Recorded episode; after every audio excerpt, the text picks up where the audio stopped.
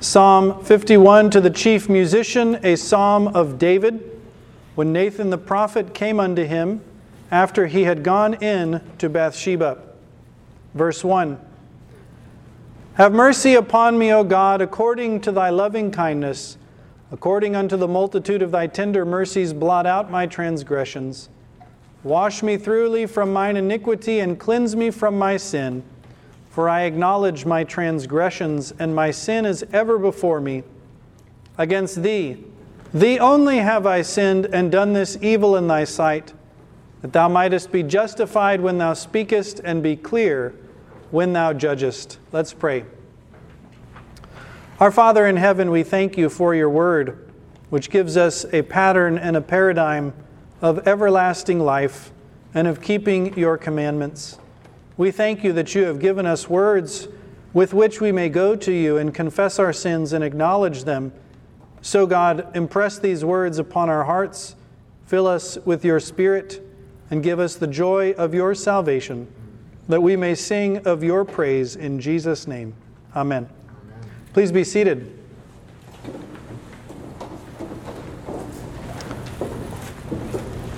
We'll conclude this evening our consideration of question 98 of the Shorter Catechism What is prayer? concerning the nature of prayer. Last couple of studies, we looked at Psalm 62 that prayer is to be offered as our desires to God Himself. We saw in the next study in John 14 that we were to pray through Jesus Christ in His name, according to His will things agreeable to His will. And now we look at the confession of our sins and thankful acknowledgement of His mercies.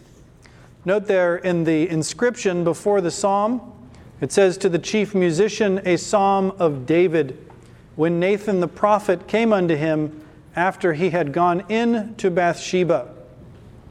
Now, this rebuke for David's sins and David's call to repentance was issued in 2 Samuel chapter 12 the prophet Nathan speaking in God's name.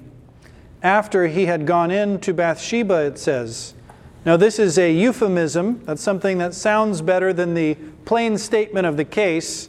He had violated the seventh commandment. And this euphemism, going in under her, it describes that very thing. And he doesn't even mention the other crimes, though David does in this psalm. Other crimes that he sought to cover his initial crime with these subsequent crimes.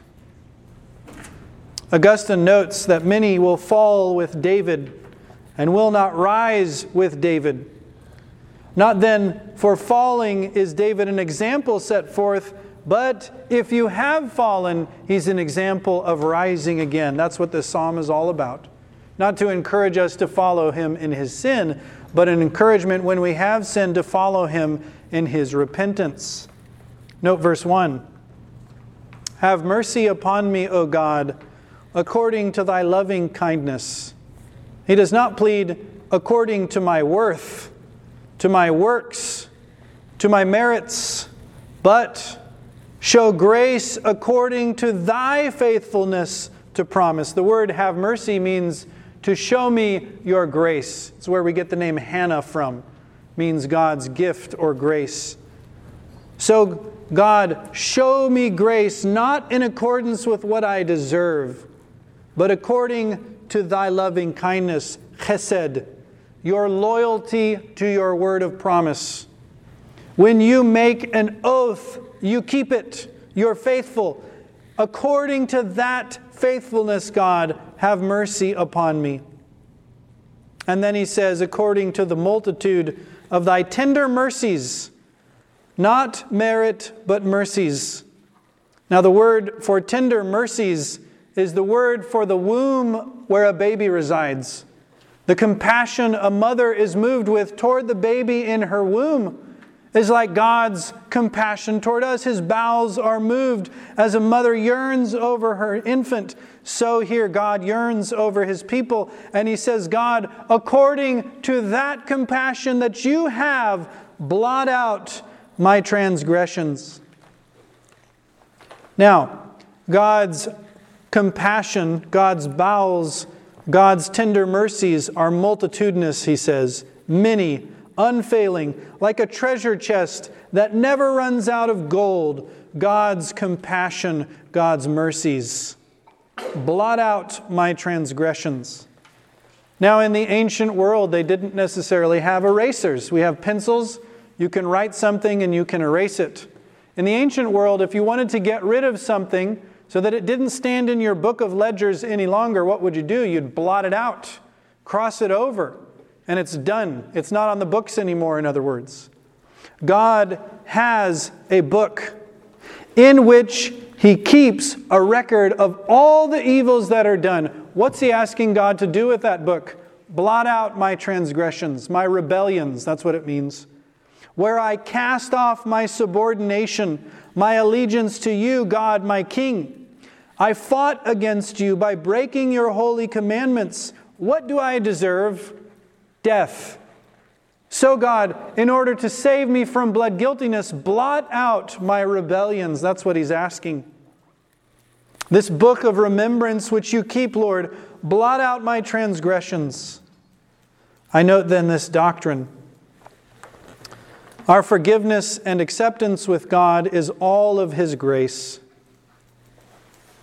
Our forgiveness and acceptance with God is all of His grace. It's all according to God's loving kindness.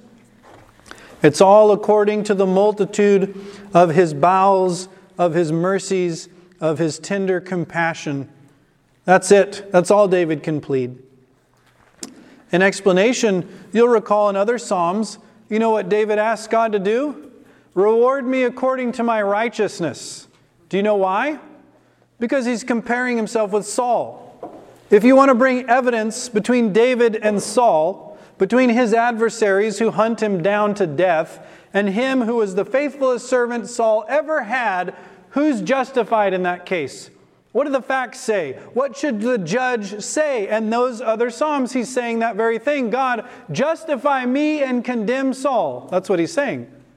But now, where is he? He's before God's courtroom. Against thee, thee only have I done this evil, as we'll consider. And so, what can he plead before God? What can he ask God in his courtroom to do for him? Mercy, that's it. Grace, bowels of compassion that are multitudinous, blotting out all my rebellion and all of my transgressions. That's all he can ask. He cannot plead his merit, he implores mercy. To be had in accordance with God's chesed, his loyalty to his promises, his loving kindnesses. His final judgment in this courtroom will be according to God's tender mercies. God, the judge, will blot out those crimes out of his book. Let us then, in exhortation, not hope in our merits, but in God's mercies.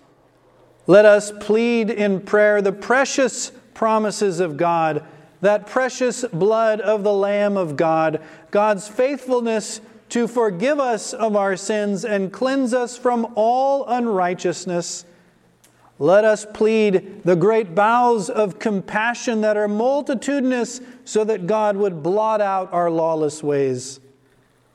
Then notice verse 2 Wash me thoroughly from mine iniquity.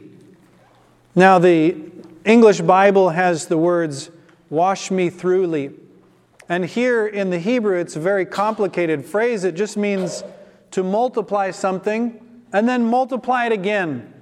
Keep on multiplying washings. What kind of washings did they have in the law?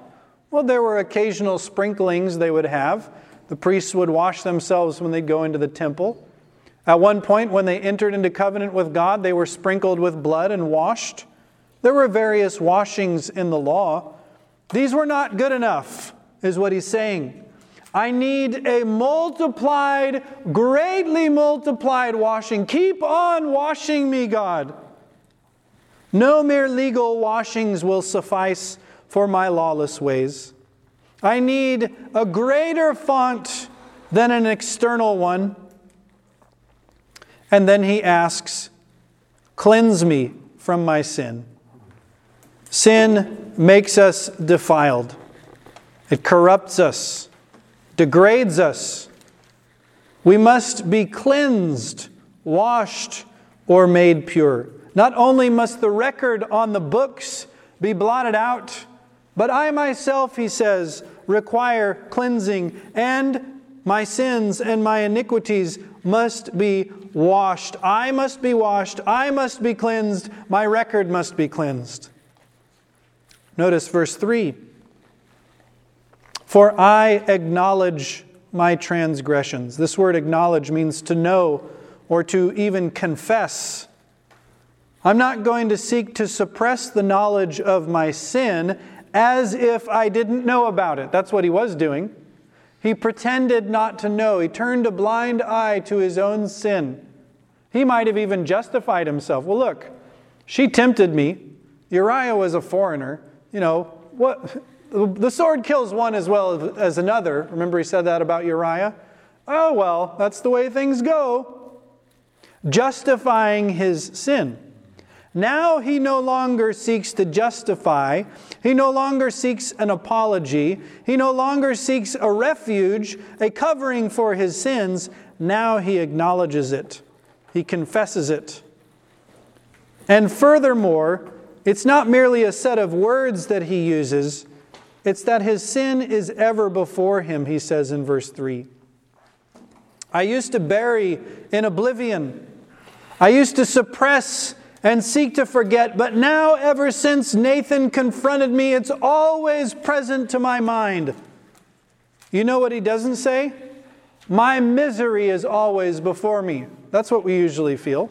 We feel the pain of the sting of our evil deeds, and it hurts. What hurt David? My sin is ever before me. My violation of your holy law and defaming your name, that's what hurts. That's what I remember. It was ever present to his mind, not the misery that follows upon his sin, not the punishment in the death of my child, in the rebellion in my household, in the sword never departing. That's not consuming his thoughts. His sin is consuming his thoughts. I note then this doctrine one part of prayer is the confession of our sins. Remember, this is David talking to God. He's praying to God in the form of a song. One part of prayer is the confession of our sins. We want to commune with God. We want to draw near to God. We want Him to draw near to us. But God is holy. And when we cling to our unholy deeds, do you think He wants us to come near to Him? No, He says, Confess your sin, forsake your sin. If I regard iniquity in my heart, the Lord will not hear. Here, David confesses his sins so that his record and his heart might be purified this book of God must have his transgressions blotted out, and we ourselves must be made clean. Let us learn to confess our sins to God. Let us learn to acknowledge our transgressions to Him. Let us keep our sin before us, lest we be puffed up as David was. And in his prosperity, what did he do? Covered over his sins. He wasn't out fighting the battles of God. He didn't need to anymore. He was prosperous. He was happy. He was living the good life. The lust of the eyes, the lust of his flesh, the pride of his life snared David. But now, notice, his sin is before him, and so let us keep our sin before us, lest we be puffed up, lest we cover over our sins and our soul's prosperity vanish away. Verse 4 Against thee, thee only have I sinned, and done this evil in thy sight, that thou mightest be justified when thou speakest, and be clear when thou judgest. Notice here, just like we saw in the book of First John, do you remember where it said that let us not love in word or in tongue, but it meant don't just do that. Well, here, when you consider What sort of sins did David commit? Well, he committed all sorts of sins against people, didn't he? But he says, The only party I've offended is God Himself. Against thee, thee only have I done this evil in thy sight. John Diodati notes an offense towards men being nothing compared to an offense towards God, whose right is violated in every sin. So here he's giving a comparative. If I say I've sinned against Uriah, and I compare that with the sin against God in that sin against Uriah, God is the offended party. He is the greater offended party. He is the one whose right is violated in every sin. That's what he means. In comparison to the rights of men and the rights of God, the rights of men are as nothing. They are to be forgotten. But when we sin against people, that does, mean, that does not mean we should not confess our sins. It just means when we think of it properly, here, David coming before the courtroom of God, what's he going to say? Well, I should apologize to these people. Well, yes, he should, but not in God's courtroom. You ask God to forgive you, you ask men to forgive you to their face, and here he's before the face of God. And why does he confess and acknowledge his sin against God? Notice that thou mightest be justified when thou speakest, and be clear when thou judgest. Is David going to complain at the judgment of God? In the death of his child, does he complain? When the sword will not depart from his house? Do you remember when David was ascending out of Jerusalem? And there was a man who came forth and cast stones at him and threw dust in the air. And the soldiers said to David, You want us to go kill him? Take care of him like that. It's done. We'll get rid of this scallywag. You know what he said? God sent him to curse me. Maybe there's something he, he's saying that I need to hear. He's not complaining about the judgments of God against him because he understands God was justified when he declared that. When the evidence was stacked up of what I did and God made a judgment against me, God was very merciful to me. I deserved to die. And what did God say through Nathan? God hath put away thy sin, thou shalt not die. Did he deserve to die? You bet he did. God said, I'm sparing you because I'm going to bring good out of the evil that you've done. I'm going to bring my son out of this. God was justified when he was there in the courtroom with David. Whose evidence stacked up? Well, obviously, God wins. God is justified. His judgments were merciful. And note, if we don't confess our sins to God Himself, what are we saying? Well, you're not right, God. No. If we say that we have not sinned, what do we make God out to be? A liar. 1 John 1:10. So in order to justify God, we must confess our sins. I note then this doctrine that ultimately God is the injured party in every sin. Against thee, thee only have I sinned and done this evil in thy sight. Ultimately, God is the injured party in every sin. Do you know what the problem with psychology is? Well, there are several. Let me just give you one. People see their sins, first of all, not as sins, problem number one. Problem number two, they just see this sphere going out toward other human beings. That's it. Do you know what God wants us to do primarily with our sins? See them theologically, with reference to Him, to see them pointed up toward heaven as offenses against Him. That's what He wants us to see about our sins first. Now, does He also want us to see the horizontal in other humans? Of course he does. Confess your sins to one another that you may be healed, he says. But ultimately, God wants us to see our sins theologically, not merely as an impact or an injury upon the creature, but detracting from the glory of the Creator. Let us learn to confess our sins directly to God. So David teaches us He shows us what sort of confessions ought we to make. Note there in verse 5, he confesses his original sin. Verse 6, his lack of inner wisdom. Verse 7, he asks for purgation, for washing again. Verse 8, he requests joy and gladness.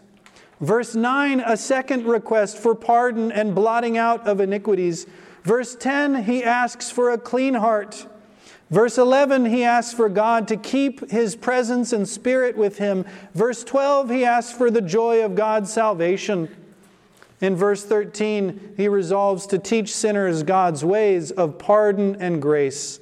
Then notice verse 14 Deliver me from blood guiltiness, O God, thou God of my salvation, and my tongue shall sing aloud of thy righteousness. Here, notice, snatch me away, deliver me from blood guiltiness, the guilt of death. Whoso sheddeth man's blood, by man shall his blood be shed. Those that commit adultery, their blood shall be upon them. Blood guiltiness. He had caused others to die in the battle who went forward with Uriah the Hittite. He was guilty of their blood too. Snatch me away, he prays, thou God of my salvation. There is no other Savior. If I will be saved, you must do it, God. You're the only one. And then what? My tongue shall sing aloud of thy righteousness. Thanksgiving will fill my mouth. I will recall that God's righteousness is what saves and not man's. Now, notice, if he's speaking of God's natural attribute of righteousness, that means that God renders to everyone what is their due. What is the due to David? Well, he deserves death, right? He deserves damnation and judgment. When David's going to sing of the righteousness of God, he's not singing of God's natural attribute. You know what he's singing about? Gospel righteousness that there is forgiveness with God by covenant because he has appointed a cleansing sacrifice, a fountain that the other Psalms will sing of, where sins may be washed away as with a flood. That's the righteousness of God that he's singing about. God, my deliverer, God who snatches me from the guilt of death you are the God who saves, no other Savior. And then I will give thanks to you for that gospel righteousness by which I have everlasting life. I will recall that your righteousness is what saves me, God, not my own, not other men's, but thy righteousness. Verse 15 O Lord, open thou my lips, and my mouth shall show forth thy praise.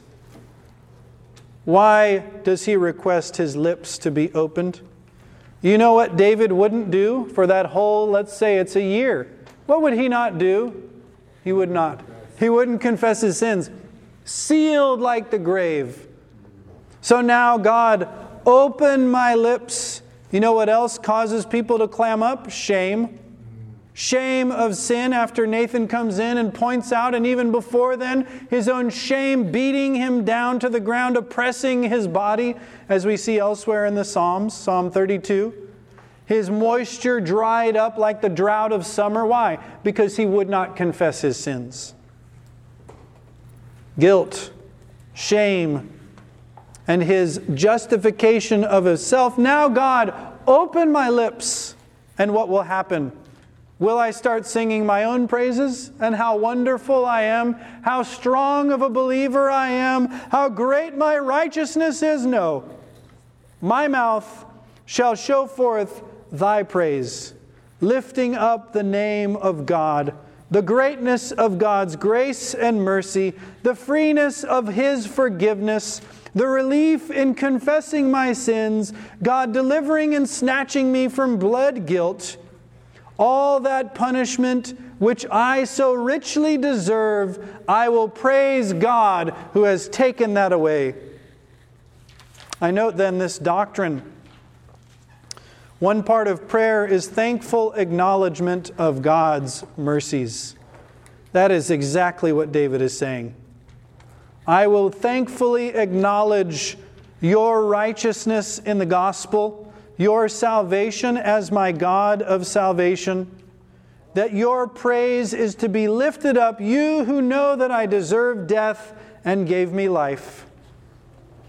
David needed mercy. So do we. David needed pardon. So do we. David needed cleansing, as do we. David needed those rebellions and lawless ways blotted out from that book, to be purged by God, to be given wisdom from God, and so much more. And God, of his great bowels of compassion, as a mother yearns over the child of her womb, God washed him with better rites than the mere external washings of the law or even of the gospel. We have external washing, don't we? But God washes with a better font than even the baptismal font. The God of his salvation gave to him the forgiveness of his sins. And so he praised God and gave thanks to the Lord for all of his great wonders. In exhortation, then, let us praise and thank God for his mercies. Let us recall in our prayers how great his promises are, how faithful he has been to those promises.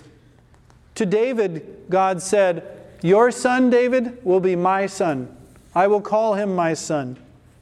Furthermore, God promised to build a house for the son of David, and that that house would go on forevermore. Was God faithful to those promises? Yea and amen. God sent his son God has given us the means of hearing the gospel, the means of grace to confirm us in our faith in Christ. God has promised the ongoing pardon of our sins daily tender mercies, crowning the year with good things, redeeming our life from destruction, and preserving us unto his heavenly kingdom. Let us trust in his promises, and let us, in thankful acknowledgement of all of his mercies, learn to praise God, to open our lips, to sing aloud of his righteousness, and to show forth all his praise. Question 98 of our shorter catechism What is prayer? The answer comes back concerning the nature of prayer.